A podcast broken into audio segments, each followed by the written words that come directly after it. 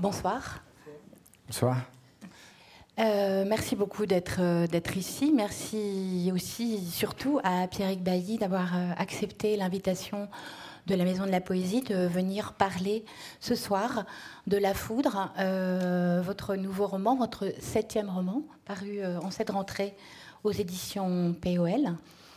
Euh, la foudre, euh, j'ai pas envie de, dire, euh, enfin voilà, de résumer trop le, livre et surtout de lui, infliger un sujet, parce que je ne suis pas complètement sûre moi du, sujet de ce livre. Juste le tout début du livre, peut-être le tout début de l'histoire, si jamais, si jamais il y avait certains d'entre vous qui, qui ne l'avaient pas encore ouvert. Donc c'est l'histoire d'un homme euh, qui a un peu moins de 40 ans, qui s'appelle Julien. Il s'appelle aussi John. Euh, il y a une, incertitude euh, parfois sur, sur, son, sur son nom. Et donc un, garçon assez misanthrope, assez voilà, qui aime bien, qui aime bien la solitude et qui exerce l'activité de berger dans le Haut-Jura. Il est en couple néanmoins avec une, enseignante. Ils envisagent ensemble de, quitter le Jura pour, euh, pour la Réunion. Et un jour, à la faveur d'un ou la, défaveur d'un fait divers, il est rattrapé par, euh, par son adolescence lorsqu'il apprend qu'un ancien ami avec qui, enfin, qu'il ne voit plus, euh, a commis un meurtre, a infligé des coups mortels à, une autre personne.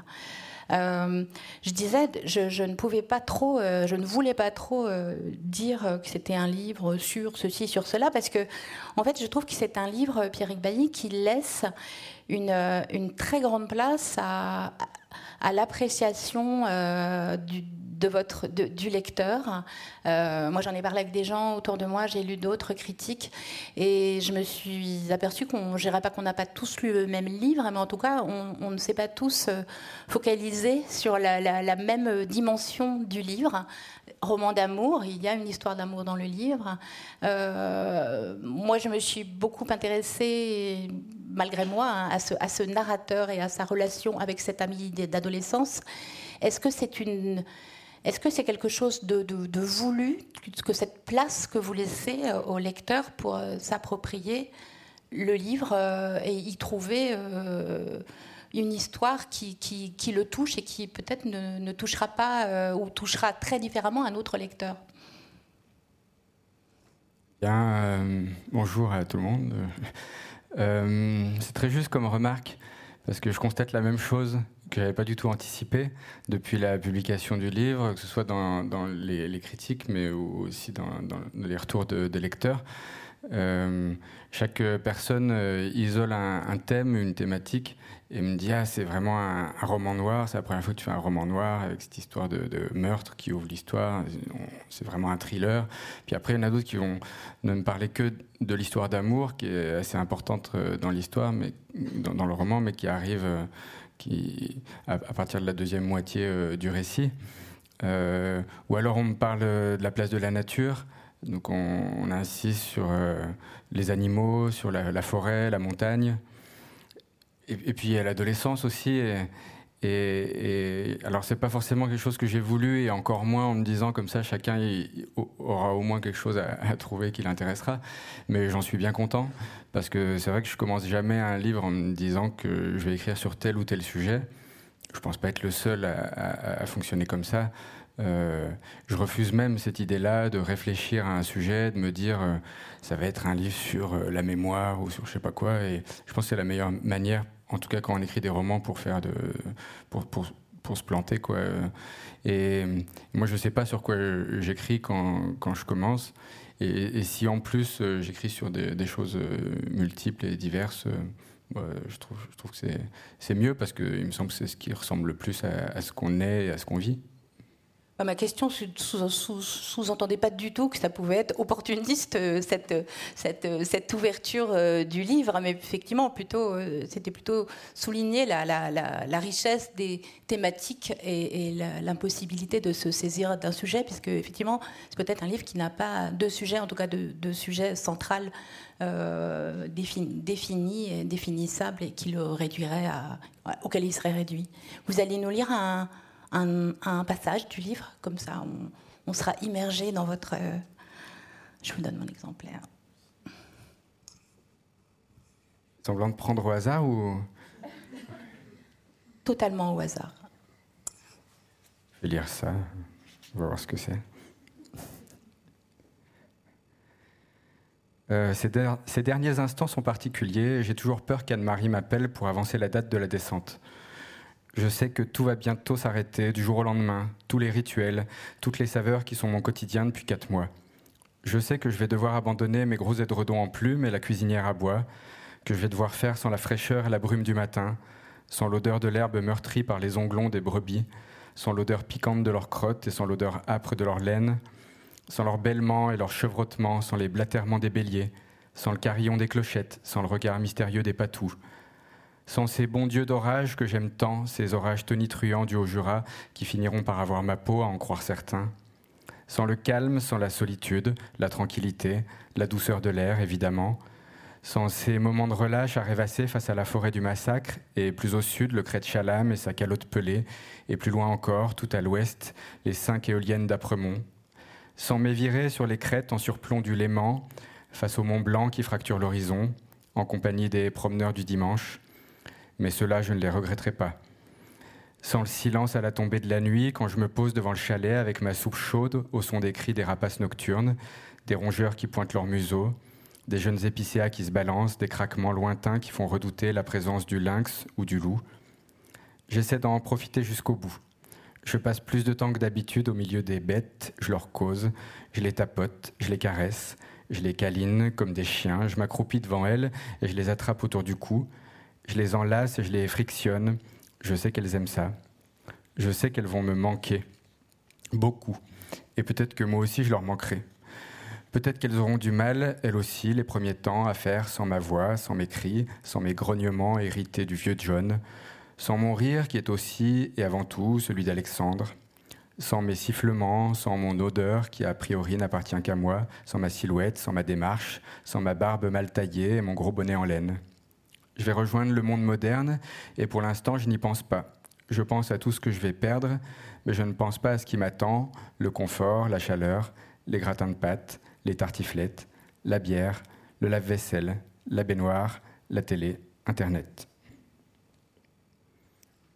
Merci beaucoup. Alors vous le disiez, Pierre Bailly, vous n'écrivez pas sur un, sur un thème ou un sujet. J'imagine que ça, concerne la foudre, ça concerne aussi vos livres précédents. Euh, et, de, fait, qu'est-ce qui, qui, qui est premier alors? Qu'est-ce qui, voilà, par quoi, par quoi ce, roman a-t-il commencé? Par un, par une voix, par un personnage, par un décor? Euh, euh, comme on disait avant, peut-être par plusieurs choses en même temps. Mais si je dois en isoler une, c'est vraiment, je pense, le personnage d'Alexandre qui était là au départ, ou en tout cas l'idée de, l'ami du lycée qu'on retrouve.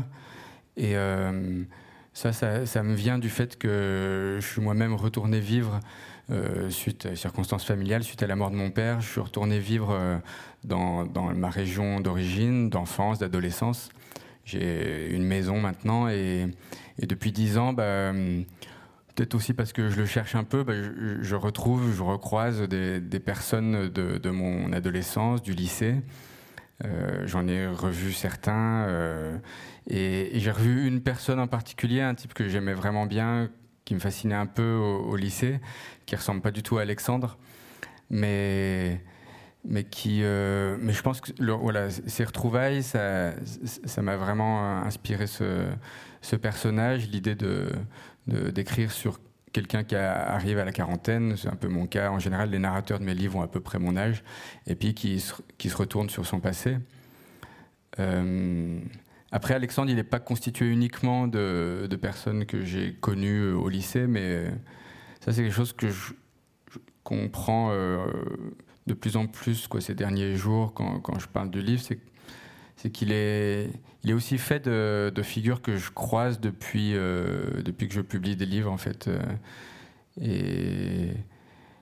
et, c'est, c'est-à-dire que euh, Alexandre a, quelque chose d'assez brillant, c'est un bon élève, c'est quelqu'un de très à l'aise à l'oral. Et, ces figures-là, je les ai pas forcément côtoyés au lycée. Je les ai plutôt côtoyés à partir de 25 ans quand j'ai quand j'ai publié mon premier livre et, les autres ensuite, et que j'ai croisé, par exemple, d'autres auteurs, des écrivains qui avaient des parcours différents du mien, plus scolaires, plus en ayant des gens qui ont fait plus d'études et qui, qui, étaient beaucoup plus à l'aise pour, pour parler de leurs livres, pour, pour parler de littérature en général, euh, beaucoup plus à l'aise que moi. Et j'en ai nourri vraiment un, complexe euh, assez fort qui, perdure. Et il y a aussi ça, en fait, dans, le personnage d'Alexandre. C'est un mélange de l'idée de l'ami du lycée et euh, des figures ensuite qui m'ont un petit peu impressionné, intimidé et, aussi tiré vers le haut, quoi, qui m'ont qui m'ont appris aussi certaines choses, à qui je dois des choses en tout cas. Vous allez nous lire tout à l'heure, c'est un peu tôt pour faire la deuxième lecture, mais un, passage où il est question d'Alexandre. Euh, le livre est raconté à la première personne. Euh, par donc ce narrateur Julien qu'on appelle aussi dans, la vallée où il vit on l'appelle aussi John lui en lui donnant le, nom de son le prénom qu'on donnait déjà à son grand-père mais de fait, quand vous, enfin, ce livre ne pourrait pas ne pas être écrit à la première personne, parce qu'en fait, toute l'histoire, euh, on peut se dire que si elle nous était racontée par un autre personnage, elle serait euh, fondamentalement différente. En tout cas, l'interprétation des faits serait sans doute différente et des, des personnages et des faits. Justement parce que tout, euh, repose sur l'idée de l'interprétation, euh, alors des faits en ce qui concerne le fait divers, mais, euh, mais en fait de, des relations. On, est, on est dans la tête du narrateur, et, et, le narrateur est. En cela, il est assez différent de la plupart des personnes qui l'entourent. C'est quelqu'un qui, qui évolue beaucoup au contact des autres, qui doute beaucoup de lui, des autres, de ce qu'il vit, de ce qu'il ressent et qui s'en ouvre. Euh, alors il s'en ouvre euh, d'autant plus qu'il est, très souvent seul, puisqu'il est berger, euh, comme on l'a entendu. Et, d'ailleurs, c'est un choix, vous l'avez bien dit au début, il a un caractère très solitaire. et, et c'est pas pour rien qu'il fait ce choix de devenir berger, ça, lui va bien. D'ailleurs, les, premiers temps où il, s'installe dans le chalet, tous ses amis lui disent on va venir te voir souvent, tous les week-ends. Et lui, il résiste à, ça. Et, c'est un peu, d'ailleurs, tout à l'heure, je vous parlais de la maison que j'ai achetée dans, le Jura euh, il, y a, dix ans. Je fais un peu la même chose euh, avec euh, cette maison où plein de gens me disent ah ben, on va venir te, rendre visite et tout. Et moi, je, je, trouve un peu des ruses pour leur faire comprendre que je préfère être tout seul. C'est pas que je les aime pas, c'est pas contre, contre eux, mais, mais parfois j'aime bien être tout seul ou en famille. Et, voilà, il y, a de ça aussi dans.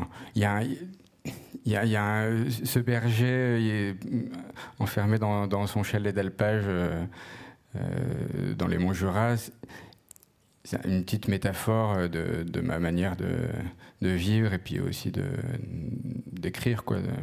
ce besoin de solitude, il est commun au berger et à l'auteur, à l'écrivain, il me semble. Et donc oui, pour raccrocher à, votre question, euh, c'est quelqu'un qui, qui doute euh, et qui, se questionne toujours sur, sur ce qu'il vit, ce qu'il qu'il voit. Et, et, malgré le fait qu'il échange peu, qu'il soit très peu bavard, euh, il a une vie intérieure assez, assez riche, si bien que qu'on a son point de vue sur, euh, sur les personnes, sur, Alexandre, sur Nadia, sur euh, son grand-père, euh, sur, ses amis du, du, lycée, tout ça. Et à mon avis, c'est Moi, c'est que comme ça aujourd'hui que j'ai envie de raconter des histoires et que j'arrive à le faire.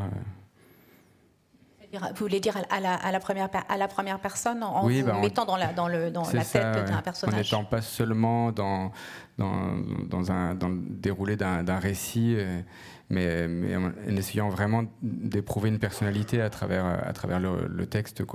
C'est ce qui m'intéresse aussi en tant que lecteur, c'est de sentir, de sentir une singularité à travers la voix et à travers, le, évidemment, ce qui se raconte. Quoi. C'est un, personnage incertain parce qu'effectivement, euh, quand, lui, quand lui reviennent euh, au moment de, ce fait divers, quand il prend connaissance de ce fait divers, quand, lui reviennent ses souvenirs d'adolescence, mettant en scène donc ce personne, cet, ancien ami Alexandre, euh, on, le sent, on le sent en fait. Euh, on le sent terriblement incertain, euh, bah, même pas en termes forcément de masculinité, mais même de personnalité, de masculinité aussi, peut-être, mais en tout cas de, personnalité. On a l'impression qu'effectivement, il est, il, est, il est tiraillé entre, entre plusieurs modèles. Il y a ce grand-père, euh, John, euh, dont, il a, dont on l'appelle par le même prénom quand même et euh, cet homme des montagnes. Et il y a Alexandre, et c'est un peu comme si euh, c'était deux modèles masculins entre lesquels il ne, pouvait pas choisir, et en même temps, il se sentait obligé de, choisir. Un personnage très influençable, il a un côté un peu éponge. Il y a, un terme euh, qui est très employé dans, euh, je sais pas, sais pas par qui, mais dans dans le monde un peu intellectuel qui parle que j'aime pas du tout, mais euh, qui, pourrait convenir. Euh, souvent en chronique, en fait, les, les tics de langage populaire, genre il n'y a pas de souci, tout ça, avec un peu de mépris.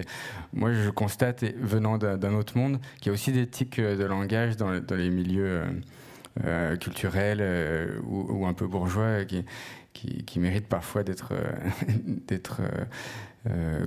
Et, le terme de porosité, c'est un truc qui, je ne sais pas si, si, ça parle à certains, mais ça fait dix ans que j'entends, que, je trouve un être poreux, tout ça. À chaque fois, j'arrive pas à m'y faire. Euh, euh, je sais pas, il y a quelque chose qui me sort du, du, du, récit, du discours ou du propos, quoi.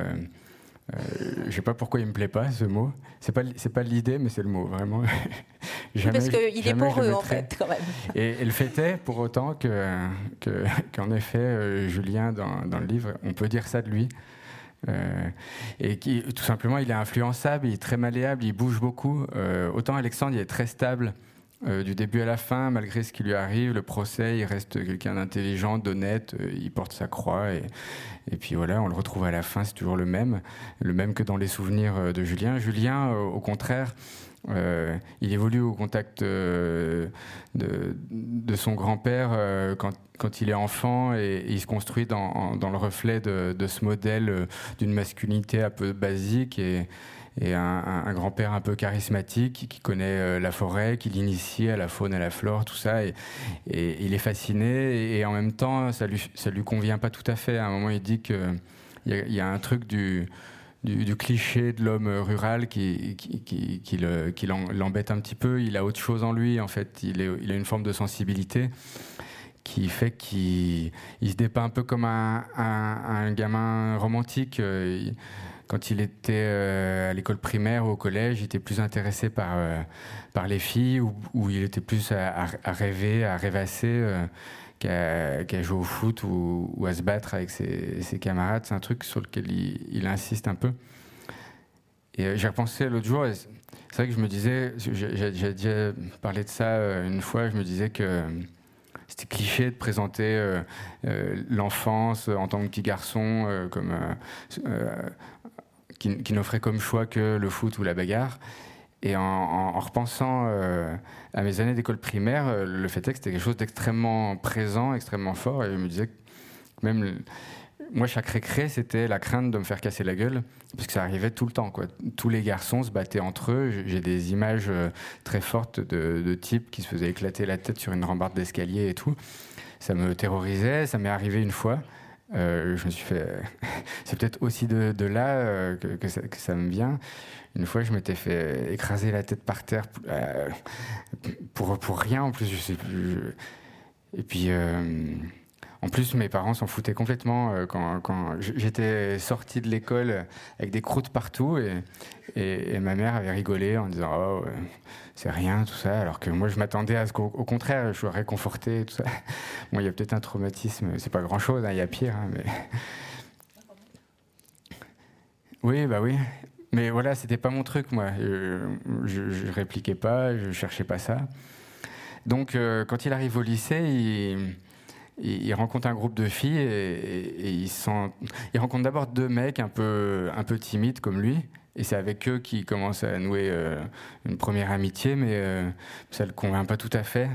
Il y a un truc un peu poseur, pour le coup un peu misanthrope, mais comme on peut l'être au lycée, en seconde des gars qui regardent la Formule 1, qui jouent de la guitare et tout. Ça le fait un peu chier en fond. Et, il rencontre des filles et là, euh, il y a un truc qui, se passe, qui, le séduit. Euh, voilà, qui, et, il dit très vite, euh, avec elle, je suis comme elle. Je, me rends compte que je deviens ce qu'elles sont. Et, c'est ce qui va se passer pour lui à plusieurs moments de sa vie. Euh, ce qui va se passer avec Alexandre et puis ce qui va se passer avec une, autre, copine, avec Magali. Et c'est vrai que Julien n'est pas le même en fonction des gens qui, qui côtoient. Je ne sais pas si ça, parle à certains, ça arrive à d'autres. Moi, j'ai l'impression d'être comme ça, mais, euh, mais, je suis souvent étonné de voir à quel point les autres sont constants, stables, en toutes circonstances. ils sont les mêmes et j'aimerais tellement être comme ça. Mais moi, je, je sais pas, j'ai l'impression qu'en fonction de l'interlocuteur, de l'ambiance, de tout ça, je suis pas du tout le même. Je vais même pas avoir la même voix. Mais ça se trouve, j'ai pas la même tête, je sais pas. Est-ce que vous avez le même rire? Ben voilà, probablement pas, oui, euh, bien sûr. Parce que ça aussi, il va, il va un jour, il va être séduit par le rire euh, de cet Alexandre. Il va, il va constater qu'il a un rire. Euh, très sonore, et puis, euh, puis il, va envier son rire, puis il va se dire, bah, moi qui ai, un rire un peu, un peu rentré, un peu coincé, si j'essaierais pas de rire comme lui.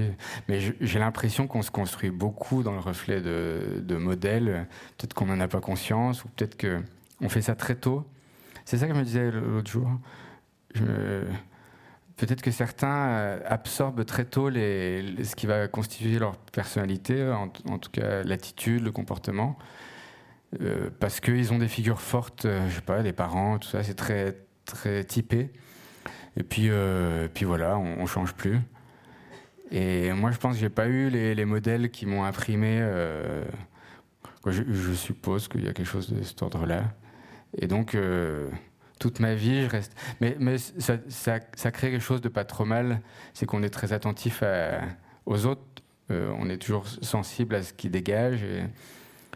Et j'aime bien, dans le fond, là je parle pas de moi, mais j'aime bien les gens qui sont pas des bulldozers, qui qui vont pas imposer euh, euh, ce qu'ils sont aux autres sans, sans, considération pour les autres. Et, et, voilà, ça veut pas dire faire en fonction des autres pour pour leur, plaire ou pour leur ressembler à tout prix, mais, mais ça implique d'être à l'écoute, de considérer l'autre. C'est une idée qui me semble pas trop mal. Il y, a aussi une, dimension sociale qu'on que, observe, que vous observiez très bien et que vous dépeignez très bien entre ce garçon Julien de, des, classes moyennes et, cette, cet ami Alexandre. Ils ont tous les deux 15 ans et Alexandre a voilà, il a, il a voyagé, il a une aisance sociale, euh, enfin, il a voilà, l'aisance, l'aisance en société des, des, des, enfants bourgeois qui ont beaucoup voyagé, qui, ont, voilà, qui sont entourés d'un, d'adultes très valorisants. Enfin, on voit que socialement, euh, l'aisance, n'est pas, l'aisance avec les autres n'est pas, n'est pas donnée à tout le monde. Euh, ça, je suis très content que vous en parliez parce que pour le coup, vous êtes la, la première et, moi, c'est quelque chose qui me semble euh, très présent dans le livre et qui pour autant n'est pas, euh, pas facile à voir, c'est-à-dire qu'il n'y a pas de, discours sociologique euh, et c'est quelque chose que je veux pas faire. Mais parfois, je me dis, il faudrait peut-être que je le fasse plus parce qu'on on, l'oublie ou on le voit pas. Et, en même temps, quand je, quand je tombe sur des, textes où où, cet aspect-là est, évoqué trop frontalement, ça, ça, me, déçoit un peu. Donc euh, j'essaie vraiment que euh, ça existe à travers les personnages, à travers l'intrigue.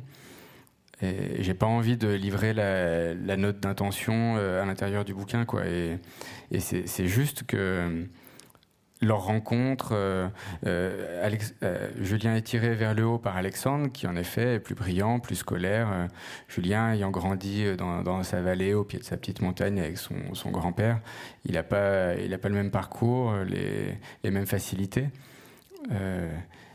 il va être séduit, puis ensuite, il va être dépassé par Alexandre. Il va y avoir un, petit conflit entre eux. Il a sans doute aussi son origine dans, dans, leurs origines, quoi, dans, leur, leur, parcours et leur. et et surtout, euh, alors je devrais peut-être pas dire ça, mais la fin, quoi, ce qui va se passer vers la fin du livre, pour moi, euh, euh, l'explication, elle, est aussi d'ordre social et sociologique. C'est-à-dire que si ça se passe pas comme on aimerait que ça se passe pour les personnages qu'on préfère, eh ben c'est comme, souvent dans, une histoire, il y a deux personnages ou un auquel on s'attache, on a envie que ce soit lui qui en sorte. et et, c'est aussi pour une question sociale. Ils n'ont pas la même place et puis euh, l'un revient et, reprend sa place euh, pour laquelle il est plus légitime. Les, deux garçons, effectivement, à l'adolescence, euh, leur amitié se, rompt sur un, conflit, effectivement. Et, en fait, dans le passage que vous allez nous lire, on va voir qu'Alexandre l'ami avec lequel il a, rompu est demeuré néanmoins présent, euh, comme une présence silencieuse et secrète euh, avec le narrateur.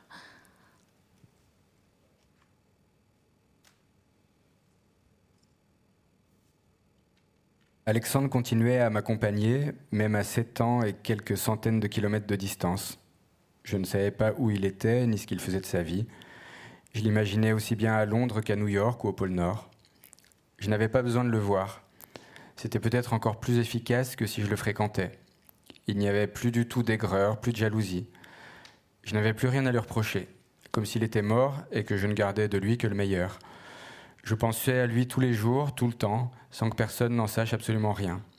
Une relation secrète dont il n'était pas au courant lui-même. Il m'avait sauvé de cette histoire chaotique avec Magali, et maintenant il m'aidait en cours avec les profs et les autres élèves. Il m'aidait dans le Mercantour avec Pierre, il m'aidait avec les brebis, avec les chiens de conduite, avec Mistral. Il m'aidait à considérer les choses avec calme et discernement, à moins céder à mes impulsions, à moins me précipiter, à moins me laisser dominer par mes émotions. On peut trouver tout ça nunuche, mais le fait est que ça ne me faisait pas de mal, bien au contraire. Je le voyais comme un petit gourou zen, un dieu de poche, auquel je me référais de temps en temps et qui réagissait toujours de la même manière.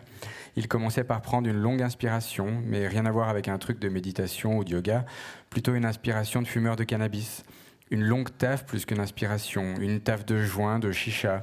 Aujourd'hui, on pourrait même imaginer une taf de vapoteuse, mais pas une taf mesquine et rachitique de cigarette normale. Ça non. Une taf qui produisait un gros nuage de fumée, voilà, manière d'apaiser l'ambiance. On reste tranquille, on se détend, et maintenant on peut commencer à réfléchir. Un petit maître zen de poche à dreadlocks, si vous voulez pour vous dire à quel point je prenais mes libertés vis-à-vis de mon modèle d'origine. Si bien que je ne me mettais plus du tout la pression quant à mon avenir, aucune raison de s'affoler, tout me semblait temporaire, rien de sûr, rien de grave. Merci beaucoup. Oui, il y, a quelque chose d'indécidable euh, aussi sur la façon. Enfin, finalement, est-ce est que est-ce que c'est est-ce que ça lui fait du bien en fait au narrateur euh, cette euh, cette présence euh, avec lui en permanence d'Alexandre ou, euh, ou pas? Euh, Est-ce que c'est une forme d'occupation aussi Enfin, d'occupation au sens. il serait comme un territoire occupé par cette autre, par cette autre, cette autre, cette autre personne, pardon.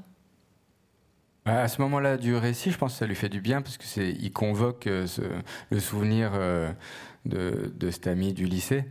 Après avoir passé quand même un, certain temps sans, sans, trop penser à lui, en tout cas en continuant à, lui en vouloir euh, de ce qui les avait éloignés au lycée.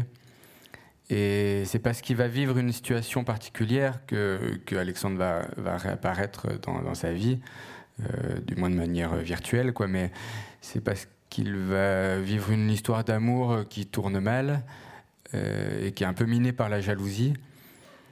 Et il se retrouve un peu dans la même situation que lui était avec Alexandre euh, sept, ans avant au lycée, où là aussi il y avait un enjeu de jalousie qui les a, qui les a éloignés.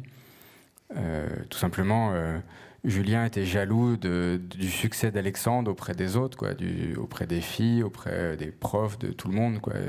Il lui a un peu piqué sa place. Avant Alexandre, Julien était la petite mascotte du, du, groupe, pour faire simple, et puis Et puis Alexandre lui a, voilà, lui a, volé la vedette, quoi. Et, alors là, c'est une autre histoire de jalousie, puisque bien plus banale, c'est dans, une histoire amoureuse.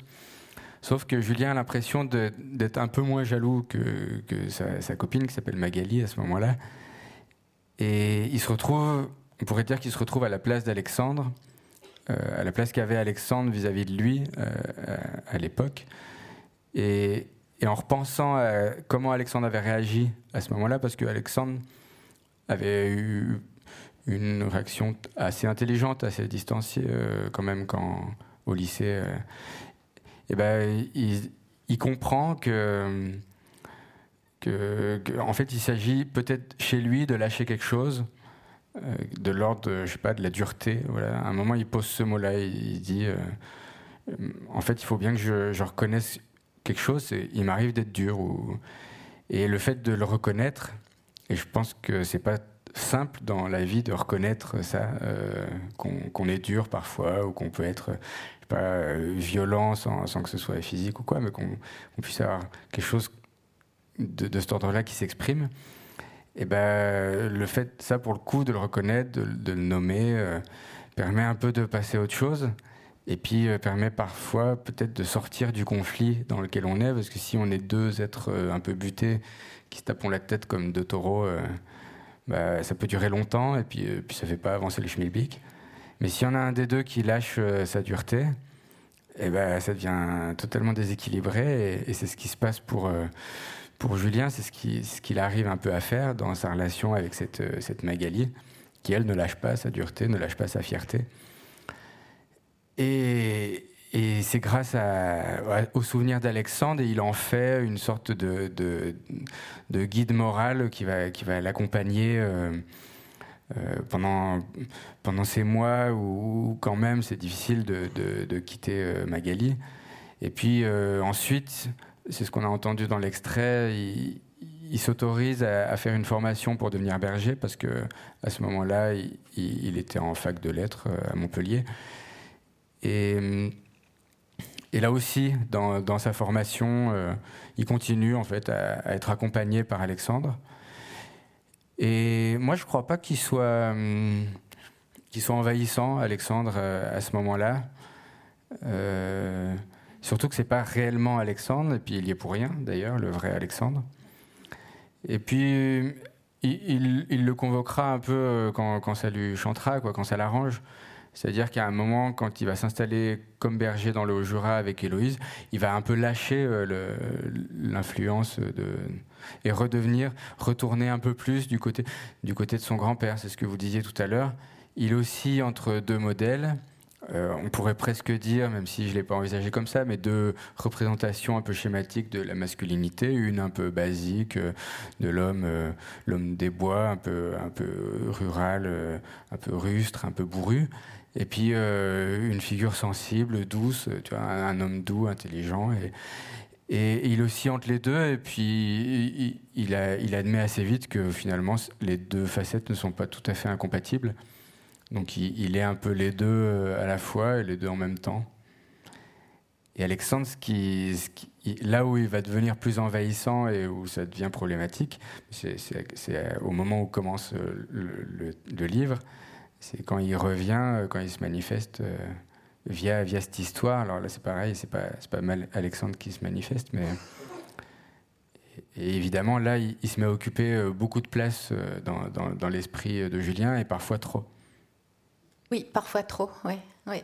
Il, y a, notamment enfin, il y, a, des petites annotations comme ça, et notamment un moment où, le narrateur se retrouve dans la maison d'Alexandre et, et, et, de sa compagne, et où il prend euh, quelques livres. Euh, c'est comme c'est s'il prenait quelque chose. Enfin voilà, comme s'il prenait aussi quelque chose. Enfin voilà, il voulait s'approprier aussi quelque chose de cet homme qui, continue à le fasciner euh, par-delà les, décennies.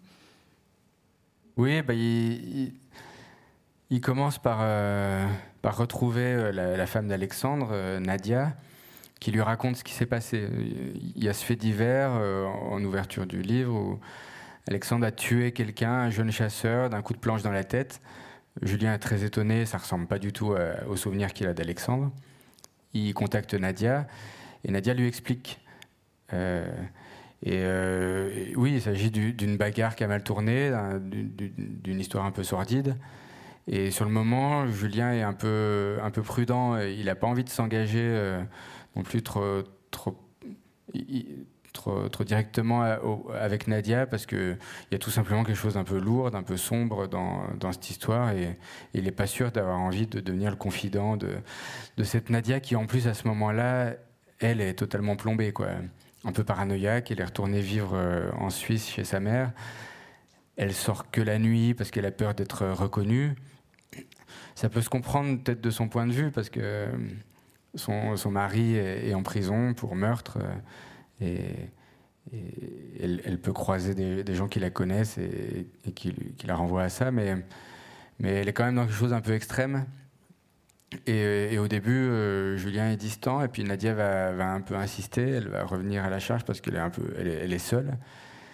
Et puis euh, Julien, après avoir décidé de ne pas trop réagir, il va, accepter euh, de lui rendre service. Peut-être parce qu'il est gentil, euh, il va se rendre compte qu'elle a besoin d'aide, tout simplement. Et il va accepter d'être là pour elle, euh, sans penser à, plus que. Évidemment, le lien qu'il a avec Alexandre est pour beaucoup dans, ce choix-là. Il se dit qu'il, peut-être qu'il doit bien ça à Alexandre, vu qu'Alexandre l'a, aidé lui-même dans, d'autres circonstances. Et, il va revoir euh, Nadia. À un moment, Nadia va lui demander, parce qu'elle a dû euh, quitter sa maison, un peu déménager, elle va lui demander d'aller euh, faire chercher des choses chez eux. c'est un moment où il y a un arbre qui est déraciné dans le jardin, donc elle lui dit Tu connaîtrais pas un numéro de bûcheron Puis lui, il dit Mais plutôt que payer un bûcheron, si tu veux, j'y vais. Alors bon, il, est un peu assez brave. Au début, il hésite. Héloïse lui dit, sa, compagne lui dit, mais tu vas quand même pas faire 200 km avec, euh, ta, tronçonneuse dans le coffre euh, pour, pour, pour, aller découper un arbre dans le jardin de quelqu'un que tu connais à peine. Mais, mais il le fait, il finit par y aller.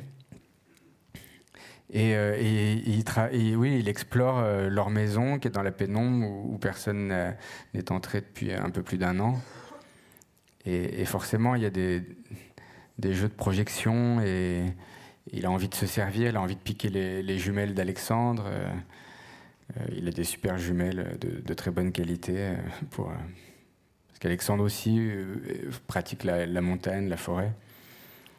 Et puis il finit par prendre quelques livres. Donc il, il va, il va, il va on se doute peut-être qu'il va se passer quelque chose avec Nadia. Euh, je ne sais pas jusqu'où il faut raconter, mais. Pas tout, oui. Pas tout, mais il va se mettre à lire les livres d'Alexandre, il va se mettre à, s'occuper, euh, peut-être, euh, je dis peut-être comme ça, le suspense reste entier. Peut-être s'occuper des enfants d'Alexandre, peut-être vivre une histoire avec la femme d'Alexandre. Petit à petit, prendre la place d'Alexandre, même si tout ça reste dans un cadre très réaliste, c'est pas. Il va jamais réellement prendre sa place, euh, en tout cas pas physiquement. Quoi. Euh, c'est à ce moment-là, je crois d'ailleurs, que vous citez le, le, livre de Richard Powers, euh, L'Arbre Monde. Et est-ce que voilà, est-ce que vous écrivez aussi en ayant en tête ou d'autres livres qui vous ont, je sais pas, que vous avez aimés, qui vous ont appris des choses, qui vous ont inspiré, enfin, qui, voilà, qui, vous ont donné envie d'écrire à votre tour. Enfin, L'Arbre Monde, il est paru après, vous étiez déjà.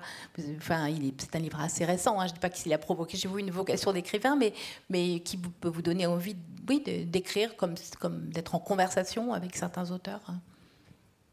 En tout cas, je ne le mets pas dans les livres. Et euh, ça, c'est une question euh, importante, l'idée des références. Est-ce que, est -ce que les références des personnages doivent être celles de l'auteur?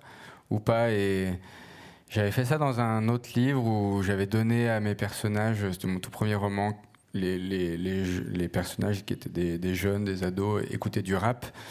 Et je leur avais donné mes références à moi, qui étaient, euh, pour dire vite, un peu du rap intello. Et très vite, je m'étais dit que c'était une mauvaise idée, que j'aurais pas dû faire ça parce que c'était pas, ça, ne correspondait pas à ce qu'ils étaient d'un point de vue, euh, mettons aussi sociologique. Quoi. Et, et, maintenant, je me dis que, que j'essaie de, donner des références aux, personnages qui leur ressemblent à eux.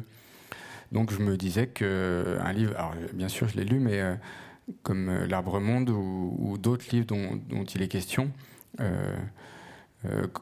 peuvent totalement correspondre à, ce que sont ces personnages.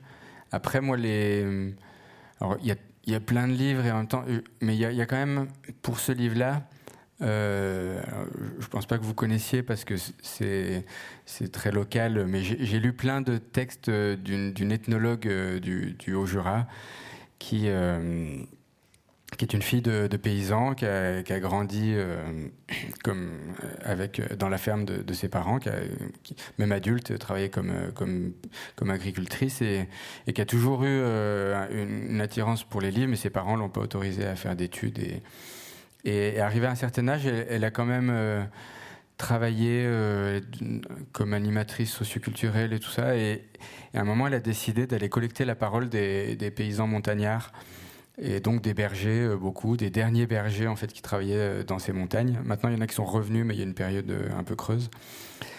Et, elle s'appelle Anne-Marie Prodon.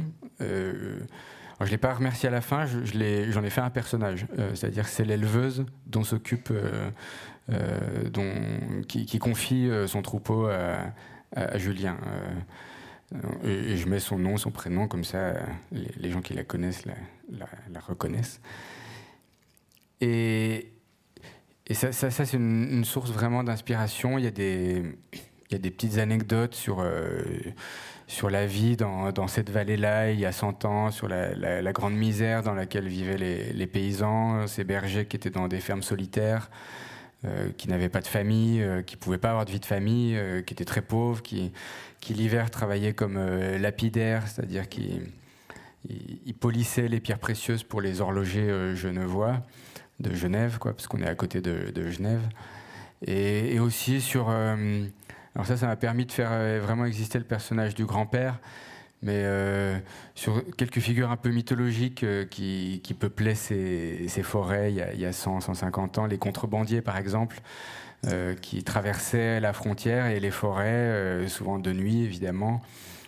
Pour aller acheter ce qu'on appelait des denrées coloniales, c'est-à-dire du café, euh, du chocolat ou de la, poudre à fusil, des choses qu'on ne pouvait pas du tout acheter, euh, trouver en, France à cette époque-là, et, qui ensuite euh, étaient coursées forcément par les douaniers, comme on sait, ou les braconniers aussi.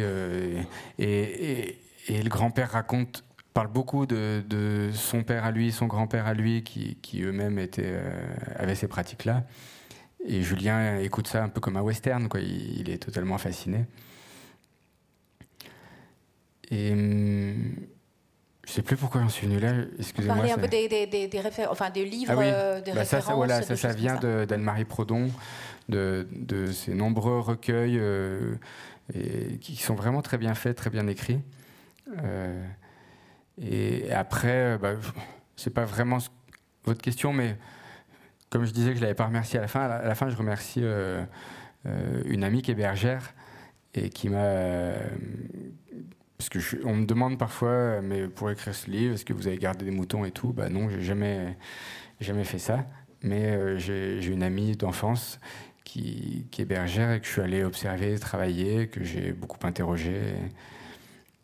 Donc euh, voilà, il y a aussi, il y les livres et puis il y a aussi la, la, vie, quoi, la vraie vie. On n'a pas encore parlé, d'ailleurs très précisément, de ce lieu.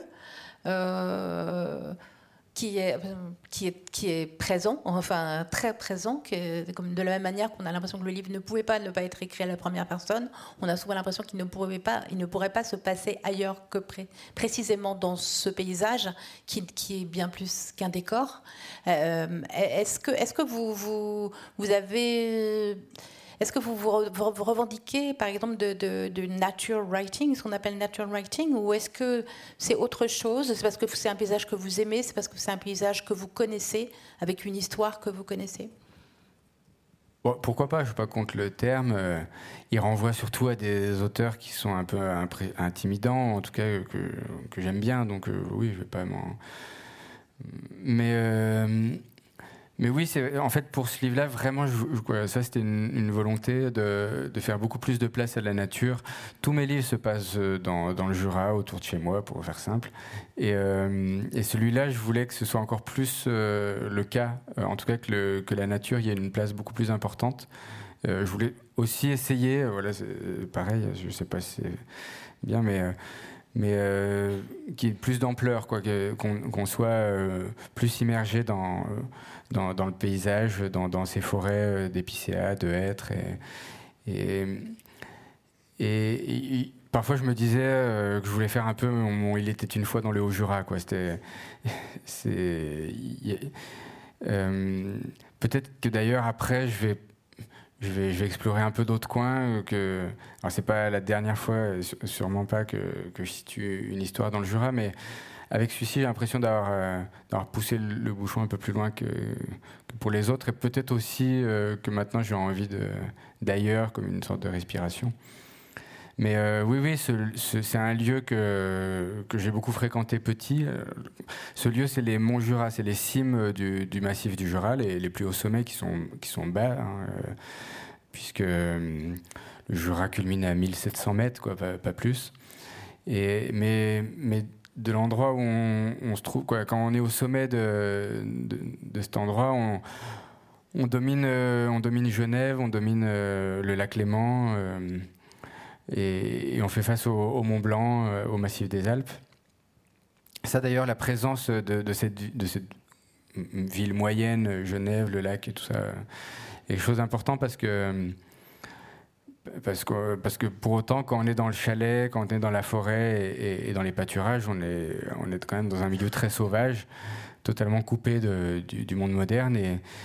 Et, pourtant, à, quelques, quelques centaines de mètres de là, on a un balcon euh, sur, sur, où on a une sorte de balcon, oui, sur, euh, sur cette grande ville avec toutes les autres qui sont autour, euh, les cités dortoirs de euh, Ferney-Voltaire, euh, Saint-Genis-Pouilly, où, où, habitent les gens qui vont travailler en Suisse. Euh, donc c'est des grandes barres. Et puis on, voit très nettement l'aéroport et, on assiste au ballet, surtout la nuit. C'est assez beau la nuit parce qu'ils ils clignotent, ils sont illuminés. On assiste au, ballet des, avions qui, qui, atterrissent et qui décollent. Donc voilà, on se prend vraiment la civilisation en pleine figure. Et, ce, lieu-là, j'y suis retourné ces, dernières années. Et, il m'intimidait un petit peu parce qu'il est m'est moins familier que d'autres endroits sur lesquels j'ai écrit. Euh, c'est pas exactement l'endroit où moi j'ai grandi et tout ça. Et même si c'est le Jura, finalement, comme vous, vous connaissez peut-être pas aussi bien tous les quartiers de Paris, si vous êtes parisien ou quoi. Euh, et, j'ai attendu euh, un certain temps pour oser. Quoi. Ça peut paraître ridicule de l'extérieur, mais il y a eu un temps où j'osais pas écrire sur, ces coins-là. Et c'est vrai que je, le raconte souvent, ça fait un peu mais euh, il y, a quelque chose qui m'a autorisé, qui était un peu un élément déclencheur. C'est il se trouve qu'il y, a un animal qui est très, emblématique dans le Jura, c'est le lynx. Se trouve qu'en France, c'est le seul euh, endroit, le seul massif montagneux où, on, peut croiser des lynx. Moi, j'ai grandi dans un village totalement perdu dans la forêt, euh, qu'on ne voit pas dans, dans ce roman. Hein. C'est un autre endroit du, du département. Et, la, forêt, euh, mon, père qui était, euh, avait, fait placer la forêt en, réserve de chasse précisément pour, préserver les, pour euh, sauver les, lynx et, les chamois qui, peuplaient cette forêt. Donc le lynx est une figure un peu mythologique de, mon, de ma petite enfance. Je, savais qu'il était autour de, tout autour de moi, comme un berger dirait que je, sens que le loup est autour de moi. Mais moi, je ne le, voyais pas. Ce qui est peut-être un peu normal pour un petit enfant. on a moins de chances d'en croiser que si on va faire des affûts en forêt ou quoi. Et c'était une frustration, c'était même une déception. Et, pendant des années, euh, j'avais ce, défaut en tant que jurassien, euh, c'est de ne pas avoir vu de lynx. Parce que le lynx, à la fois, est partout et nulle part dans le Jura. C'est-à-dire que c'est un animal tellement sauvage qu'il se montre presque jamais. puis il n'y en a pas non plus, il y en a une centaine. Donc on, a peu de chance de, le croiser. Et pourtant, bah, c'est l'emblème, je sais pas, il est sur tous les logos. il y a une petite fierté autour de, la présence du lynx chez nous, là, où vous allez, vous allez acheter une carte postale, bah, vous avez 12 choix de photos de lynx. Vous avez, des, sets de table lynx, quoi, tout, des t-shirts, tout, tous les objets possibles euh, voilà, sont déclinés. Et, pourtant, euh, voilà, on n'en croise pas non plus à, tous les coins de rue. Quoi. Et, il y a quelques années, j'en ai enfin croisé un, euh, vrai, quoi, pas, sur un mug.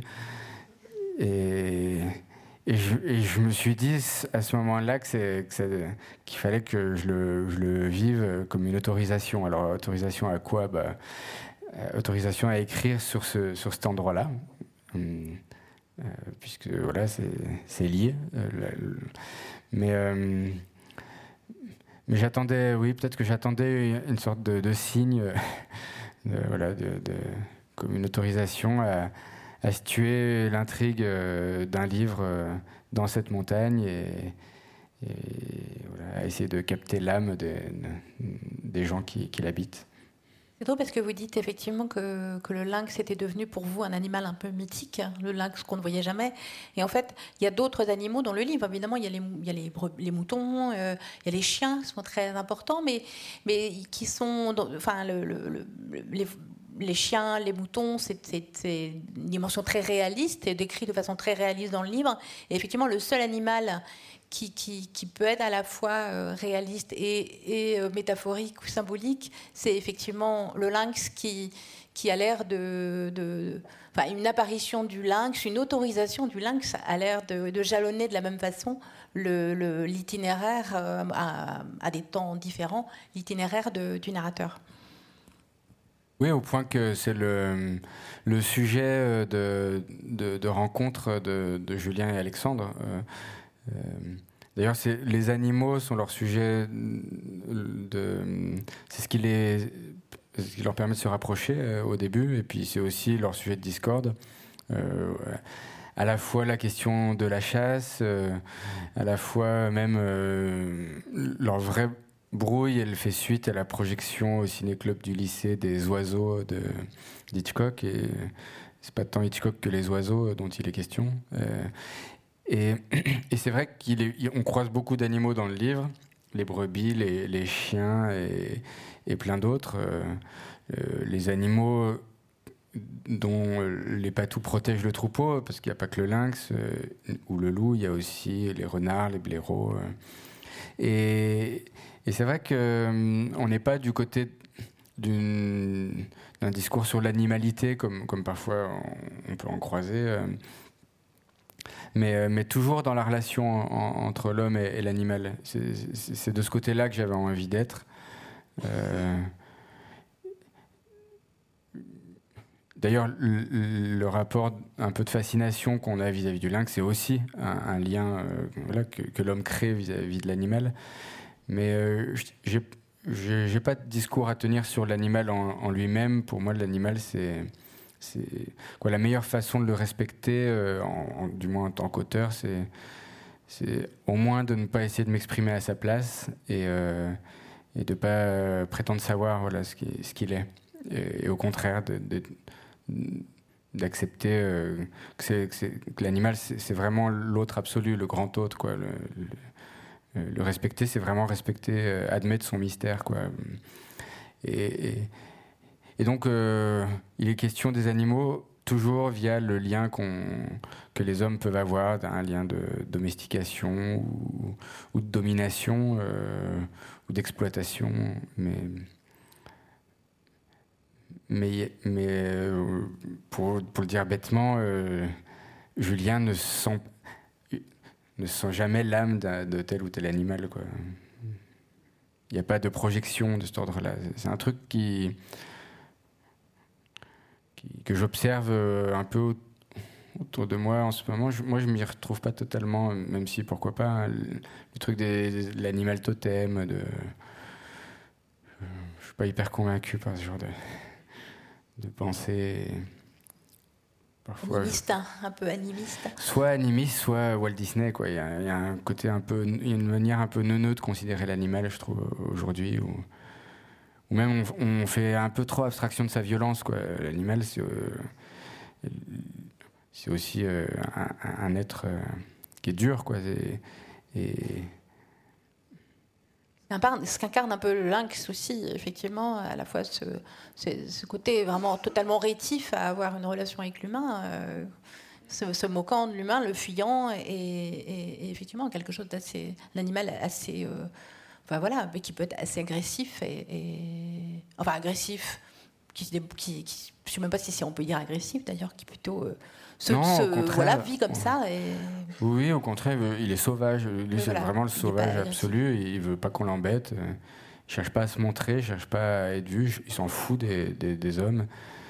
Et euh, j'avais lu un, texte qui était, pas mal, mais euh, c'était de la fiction.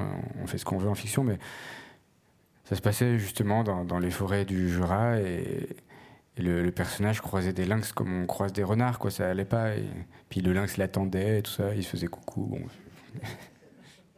il se faisait pas coucou, mais presque.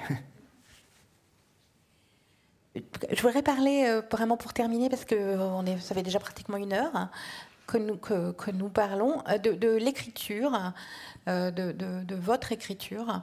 Il est assez frappé si on compare, par exemple, à vos à vos livres antérieurs, et notamment au premier.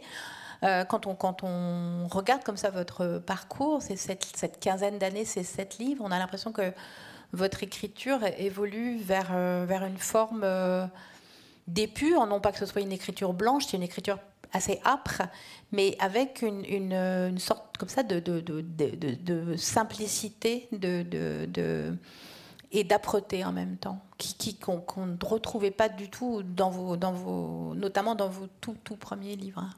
Est-ce que, est-ce que vous, vous travaillez sciemment vers, vers, vers quel genre d'écriture?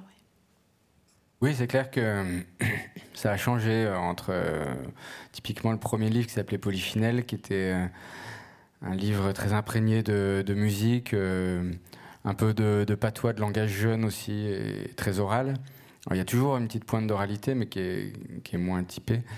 Et, euh, et, je crois que je, travaille une esthétique différente en fait qu'il y, a, a 15 ans quand j'ai fait ce roman.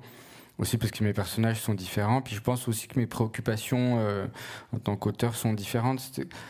À l'époque, euh, ce qui m'intéressait, c'était vraiment de faire sonner la langue. Ce qui, ce qui m'intéressait, c'est uniquement quoi. L'histoire était vraiment un prétexte. Euh, pour moi. Et ce qui m'intéressait, c'était vraiment le texte, le travail du rythme et, des sonorités et tout ça. Et, dans les années qu'on suivit, j'ai découvert qu'un livre pouvait aussi servir à raconter des histoires. Ce qui va de soi, à mon avis, pour la plupart des gens, mais bizarrement, moi, j'ai fait les choses à l'envers. Et je me suis mis à m'intéresser à la forme romanesque. Et, j'ai décidé, quoi, c'est, oui, mon écriture, c'est un peu euh, adouci, peut-être simplifié. Et, oui, il y a quelque chose de, voulu, bien sûr, là-dedans, euh, pour, euh, pour ne pas prendre le dessus sur, sur le récit. Quoi. Non pas que le récit s'est mis à être plus important, mais il me semblait qu'il. En tout cas, je crois qu'aujourd'hui, vraiment, je travaille dans, dans le sens d'une recherche de simplicité de, de finesse euh, qui permettent euh, au personnage d'exister.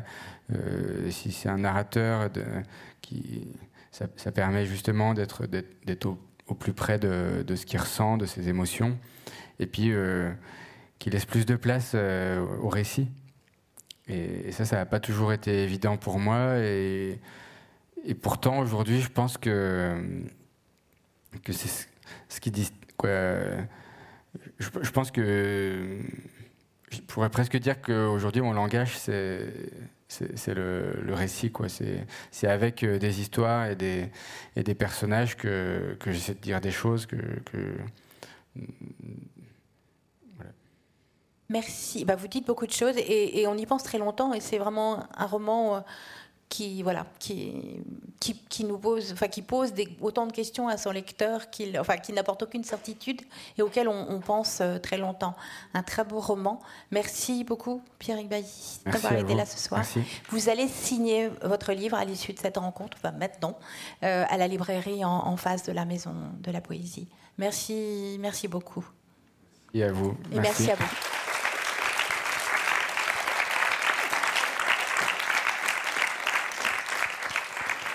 Merci d'être. Ça marche encore. Merci d'être venu nombreux, que j'étais venu pour le précédent livre et il y avait une personne dans la salle. Donc euh, là, vous avez multiplié par. Euh, mais, mais je précise, c'est, pas parce que.